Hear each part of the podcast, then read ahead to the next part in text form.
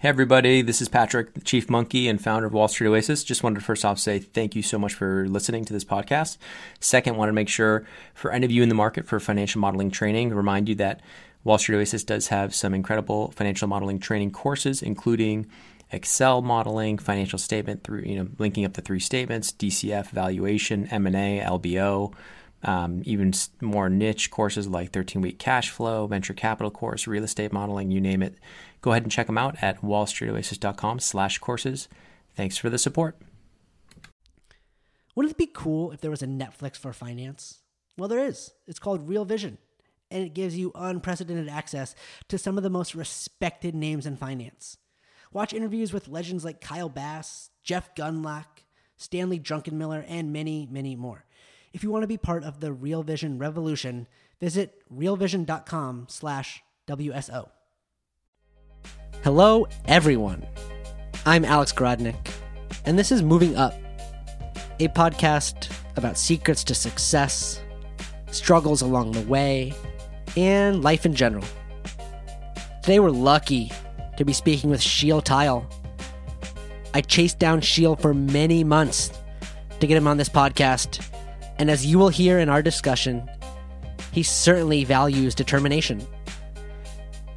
Sheel has to be one of, if not the youngest and most successful venture investors in the world. He's 27 and just raised a $100 million fund. I know, impressive, right? We'll get into what sets him apart just ahead. If you enjoy this podcast, then you should check out Success How I Did It from Business Insider. You'll hear revealing conversations with guests as varied as Navy SEAL Commander Jocko Willink to one of the most powerful women in business, Sallie Krawcheck, and find a special fireside chat with Amazon CEO Jeff Bezos. There are even interviews with LeBron James and Facebook COO Sheryl Sandberg. Host Rich Feloni takes you through his guests' careers, exploring their biggest accomplishments and failures, and what valuable lessons they learned along the way. You can subscribe to Success how I Did It from Business Insider on Apple Podcasts or wherever else you listen. The Bro Professor made a post last week titled, I Don't Want Kids. Let's discuss. Given that my wife and I had a baby girl two weeks ago, I felt that I should probably chime in here. There's never a right time in life to make a huge change. When you get a dog or you move to a different place or you have a kid, I think you just do it. And like anything else in life, you'll figure it out later when my wife and I got a dog five years ago, life definitely changed. We didn't really like being away from home for too long, like we could get dinner or a movie, not both. We couldn't just take a last minute trip without making plans for our dog. His name's Smith, by the way. And we had to make plans for him every day while we were at work, which was basically like having another car payment. If I fully analyzed all of those things before getting him, I probably wouldn't have got him. But when I come home from work and he jumps all over me and just couldn't be happier, it feels great. I, I wouldn't trade that for anything. So, yes, we have added responsibilities and costs, but I think it's worth it for him. I think it's the same thing with our new daughter. Her name is Elle. I'm certainly aware of how tough people say having a baby is, how it's going to take over our life, etc., etc. People don't stop telling me that shit but the satisfaction of having a child should compensate for all the added work. That's the idea, at least, right? I'm not quite there yet. Uh, I think it takes some time for dads to bond with their new babies.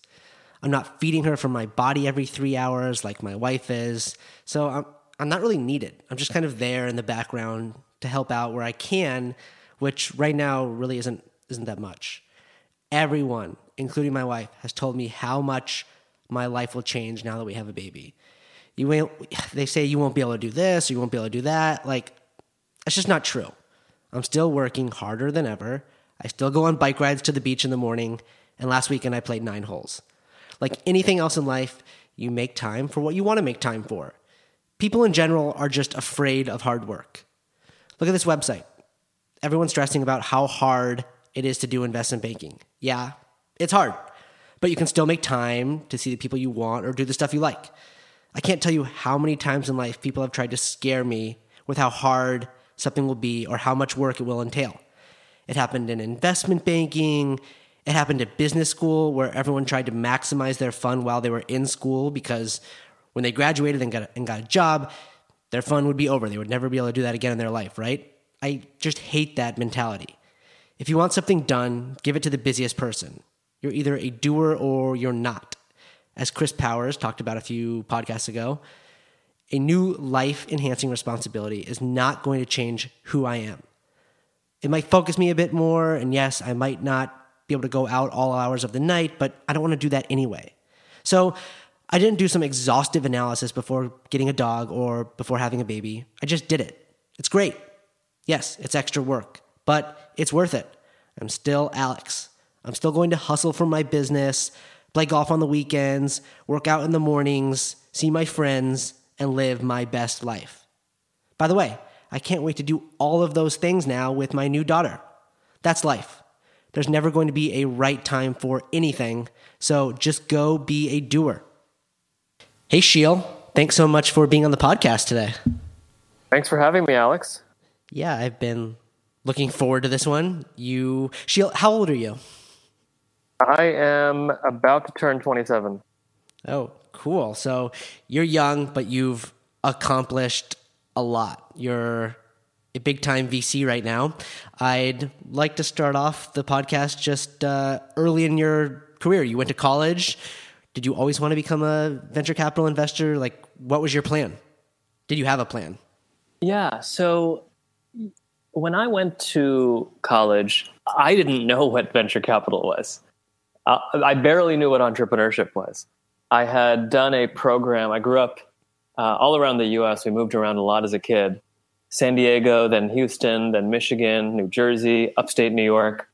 And when I was in Rochester, New York, I attended a program called the Young Entrepreneurs Academy. And it was through that that I got exposed to this thing called entrepreneurship.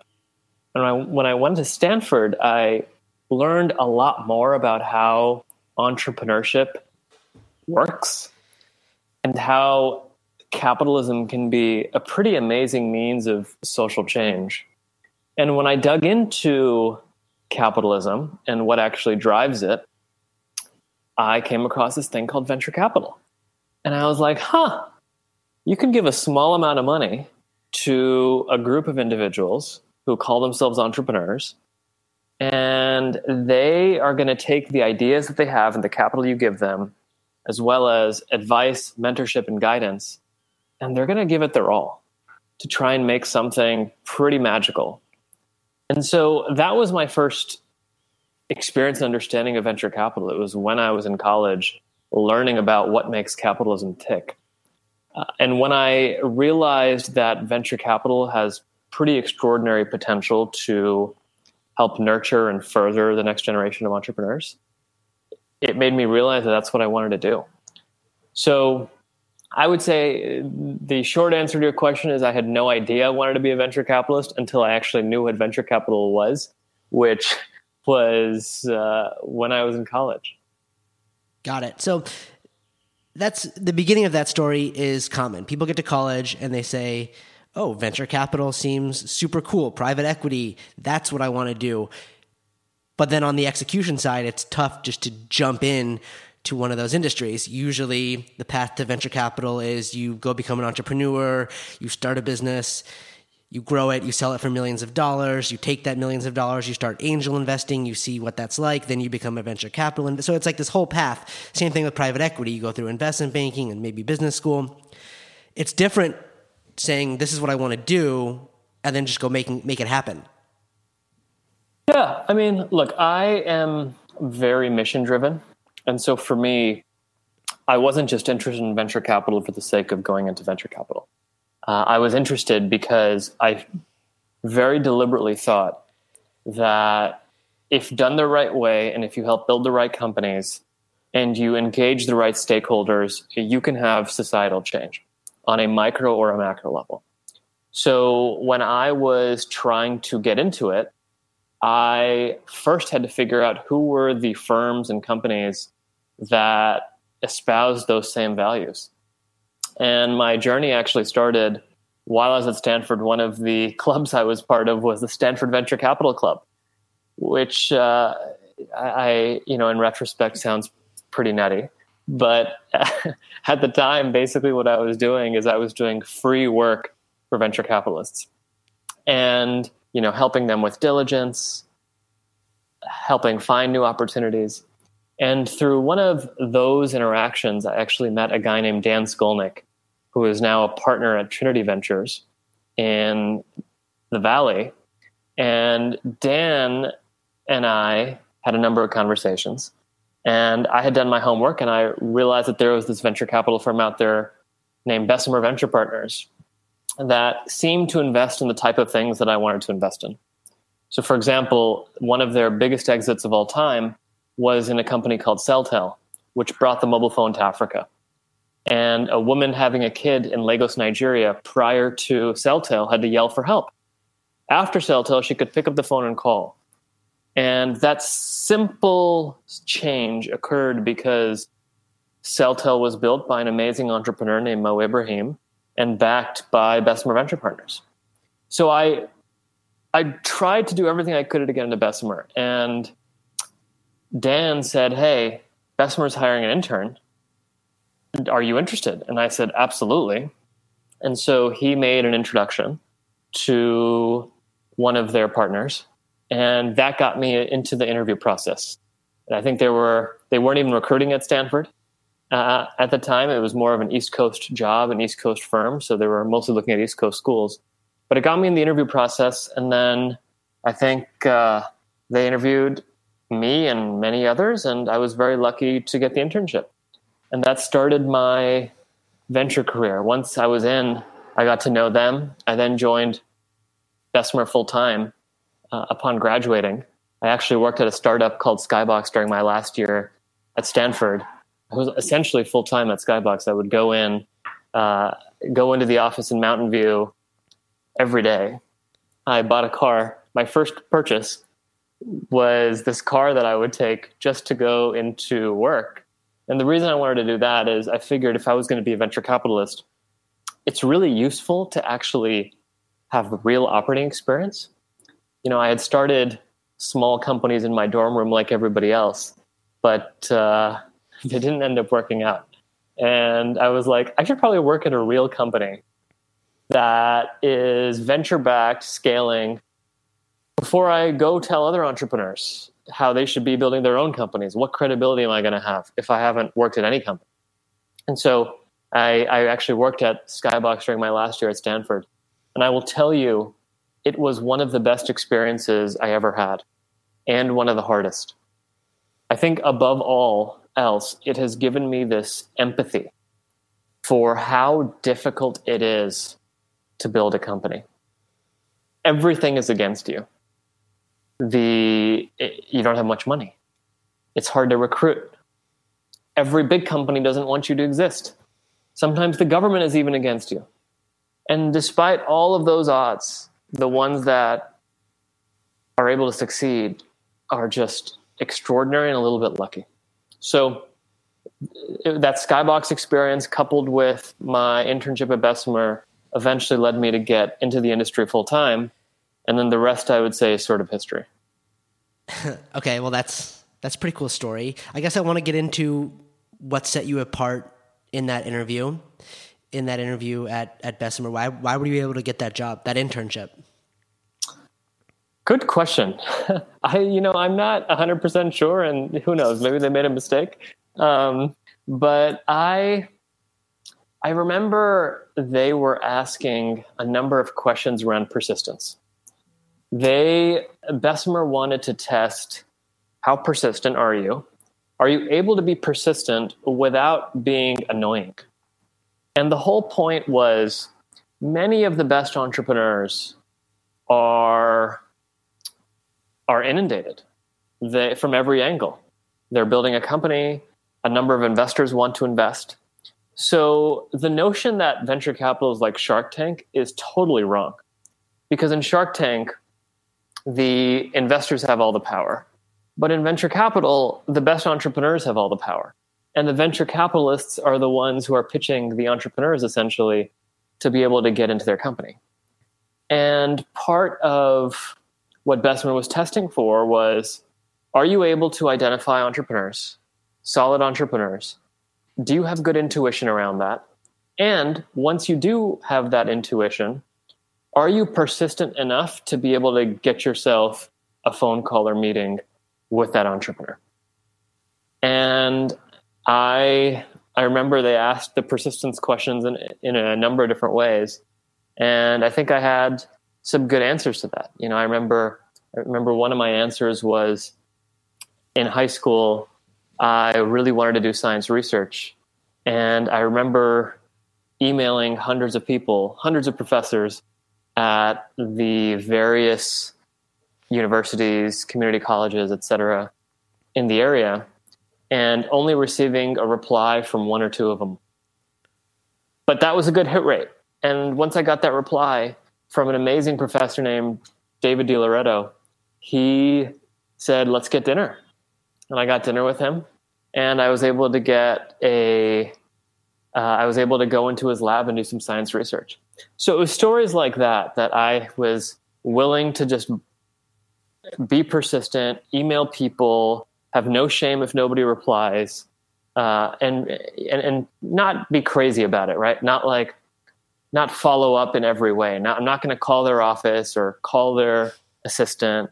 Uh, I'm not going to email them 15 times. I'm not going to ask 16 different people to ping them. I'll do it slowly but steadily. I think they appreciated that. Yeah. And that determination is something we talk about on this podcast a lot, whether you're just cold emailing to get a job or you have your head down trying to start a business. It's that grit is pretty important in life. Okay, so that's what that's what they were testing you. That kind of set you apart. And then you said you got the job you graduated from Stanford and the rest was history. But there was still some more. I mean, you went you went back to school, right? So there's this path is still kind of formulating. So yeah, basically the story is I went from Bessemer to NEA. NEA is another venture capital firm, uh, and you know I in 2014 I asked I basically applied to law school because I was I was already into the two plus two program at Harvard Business School, which essentially is an MBA program where you apply while you're a junior in college. And if you get into the MBA program, you're required to defer two years, which is why it's called two plus two, two, two deferral years plus two year MBA. So I applied to the law school at Harvard simply because I felt like, you know, as, as you can probably guess from what I've said so far, I am motivated by certain things. And however, I realized that capitalism can't solve every problem. You know, look at the criminal justice problem in this country. Uh, look at the affordable housing problem in this country. Look at gun violence in this country. A lot of problems that might not be able to be solved through capitalism have to be solved through law and policy. So I applied to law school, didn't think I was going to get in, when I got in, I was like, I've gotten this gift. I really need to go. So I left my job, went to do my JD MBA.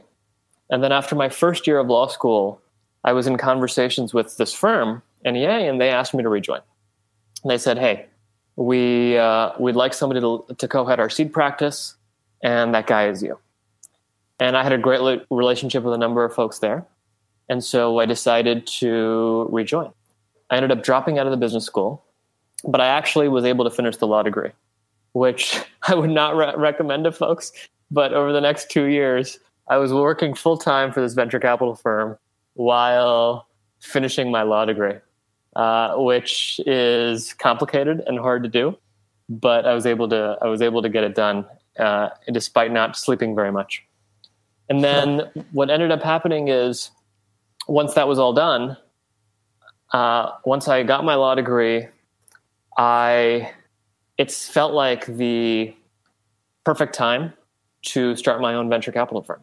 You know, at this point, I had been working in venture for, gosh, depending on how you count, seven years, I would say. If you include the internship and keep going, I would say seven years, six, six, seven years, depending on how you count. And at this point, I had built up a track record of invest of some failure but also of some investing in some companies that ended up working. And I had a number of limited partners, limited partners being my investors, saying, Sheila, you've got to start your own firm. And if you do, we'll back you. And, you know, I did not come from wealth. My parents were sort of the classic immigrant uh, story, came from India, didn't have anything, worked their way up. And it meant a lot to me that I had investors who had been following my own career saying, we'll back you. And that gave me the confidence to go out on my own, start my own thing, and get it done. It allowed me to build my own culture, invest in the things I wanted to invest in, help build the companies that were truly transformational, and prove to the world that great entrepreneurs can come from anywhere. They don't have to come from Silicon Valley. They don't have to go to MIT or Harvard. They can come from anywhere, look like anything, be anything. And that's the journey I'm on right now.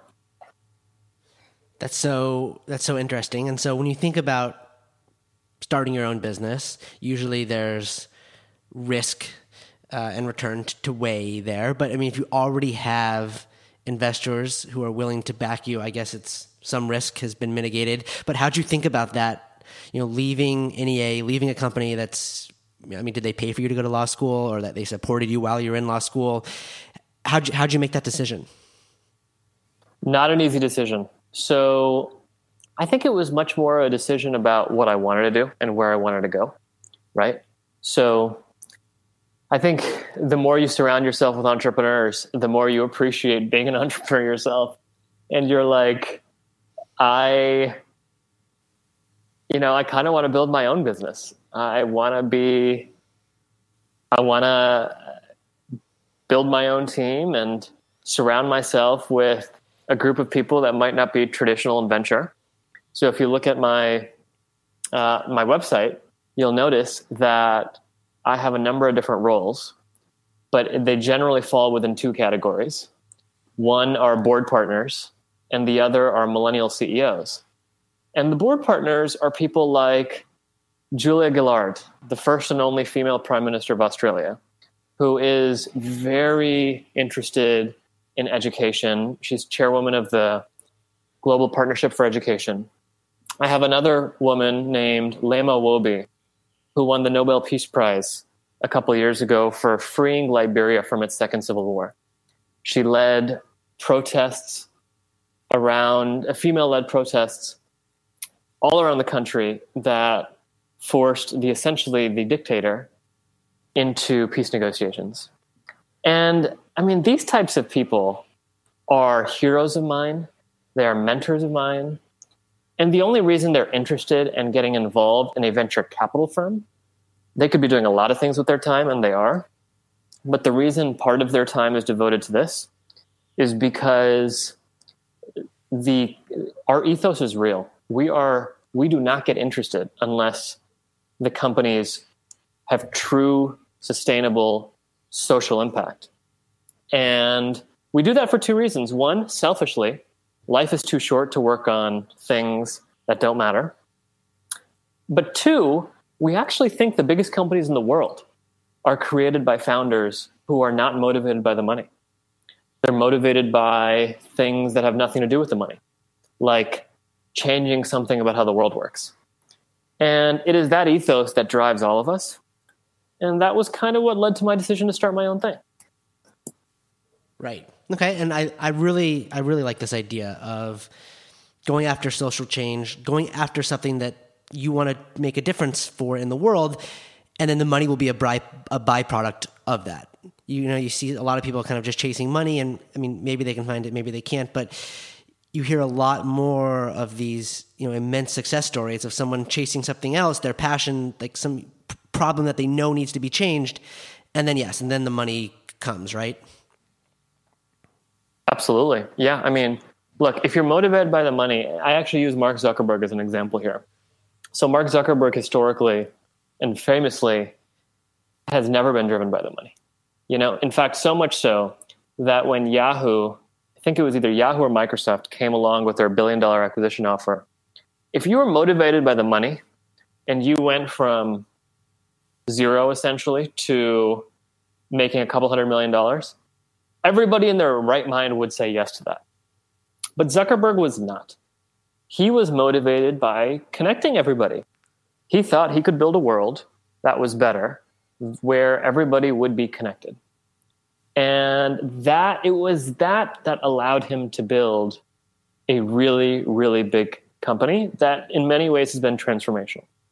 Now, with the hearings recently in, the, in front of the Senate and the House, we have seen that as companies get bigger and create more impact, that impact can be both good or bad. Uh, and I think to Zuckerberg's credit, he is working through this, although we'll see. But I think the point of uh, that I'm trying to make is it is that mindset that allows one to go big and create social change. I actually don't think those two things are mutually exclusive. Right. Okay, Sheel, how did you get this uh, you know passion for social change? Were you born with it? Did you get it when your parents you know moved to moved to America? Like how did how'd you get it and how'd you recognize that this is what I need to be doing in life? I think it was the the stories my parents used to tell us. You know, my my dad applied to schools. Both my parents are from India. They grew up uh, not wealthy. You know, my dad's uh, father was a postal worker. My or uh, government worker. My my dad's mom was a homemaker, and they were not wealthy. So my dad applied to graduate schools that he could afford and the graduate schools that he could afford were the ones that did not have an application fee because that that's what he could afford free. My mom had a similar story. She landed in St. Louis, uh, first time in America, first time on a plane, and went straight to the YMCA because somebody told her the YMCA had free housing. Now, of course, what she did not realize is the YMCA at the time was actually the, the homeless shelter, or it had a part of it that was the homeless shelter. she thought immigrants got free housing, which is how ironic is that? And so, you know, those are that is the background from which I come. A, a background of, not of privilege, but of determination, of recognizing that you have been uh, incredibly fortunate and blessed. My parents raised us that way. So throughout uh, our childhood, they reminded us that we had been given a lot more than they ever were. And we can either use that for our own personal gain, or we can use that to give folks like them a shot. And part of what drives me to entrepreneurship and social change together is I actually think, if done the right way, one of the best ways to make change at a societal level in a sustainable way is through capitalism, is through entrepreneurship. Uh, I tell the story of a company called Andela, one of one of my investments and board seats is in a, in a company called Andela. I was one of the first, if not the first investor, the first board member, and I'm very proud of this business because it is paying students to learn in Africa. So it's based on a couple of different premises. First premise is talent is universal, but opportunity is not. Second premise is for every five open computer science jobs in America, there's only one qualified developer. And the third premise is that if you flip the education model, where instead of students paying tuition, you pay students, then that means everybody can afford an education. So we combine those three those three premises, and we've created this business that is a mix of an educational training program and a job placement center where we find and train the smartest young Africans. There's less than a 1% admissions rate. We pay them from day one. And by month six, they're so good that US tech companies hire them as remote developers. And everybody wins. And in many of these countries, which are massive, by the way, there's 50 or 60% youth unemployment. Governments are now seeing Andela as the number one way to create jobs for their countries. Talk about social change a, in a scalable, sustainable way. This, com- this company was just named the best company to work for in Nigeria, which we're very proud of, above companies like ExxonMobil, GE, Google. Uh, Zuckerberg led his first ever lead investment in this company in the Series B. And this, I think this will be a multi billion dollar company uh, in the next three to four years. So, you know, I think that's a great example of a company, the types of things we try and do help build real companies, solving real problems, causing real change, but with an underlying business model that is just as good, if not better, than any other business model.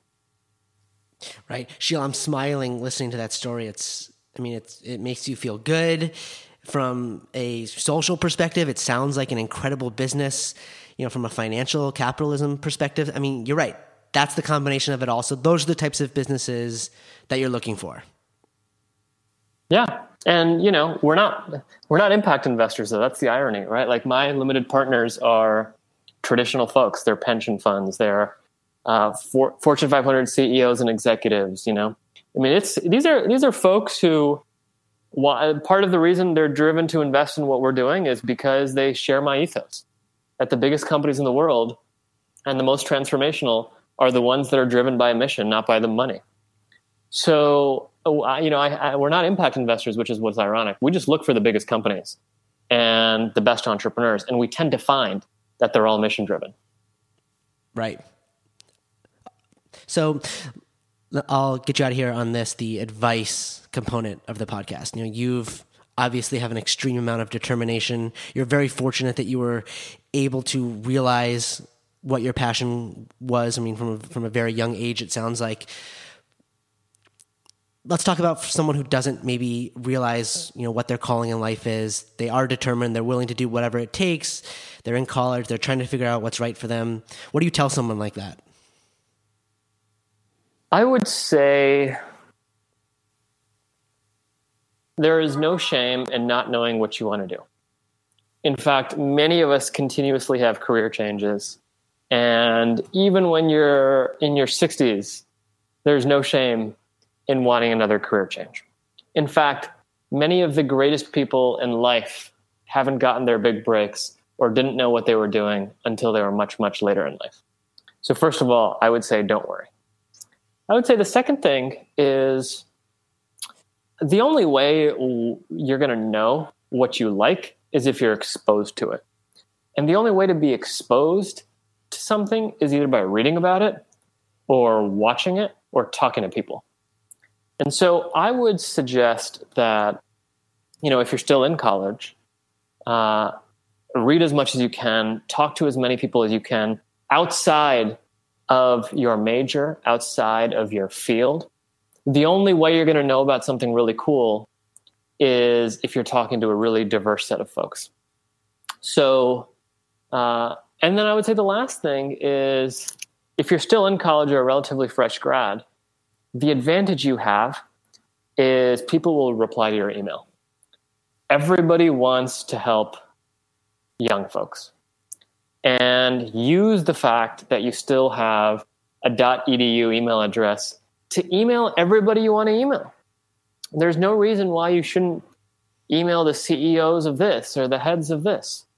Because if if you say I'm a student from this university and I'm really interested in X, Y, and Z, and by the way, I read this about your company or your business, and what about this, this, and this? Basically, make the email as concise as possible while showing you've done your homework beyond just you're a cool person, talk to me. Then I actually think that the, your hit rate will be pretty good. You'll get to meet some amazing people. And through that process, you'll pretty quickly learn about opportunities that there might have been no other way of knowing about. So I would say all those things are my advice. And from there, the more information you have, the more people you talk to, I think it'll just become easier to figure out what you actually want to do.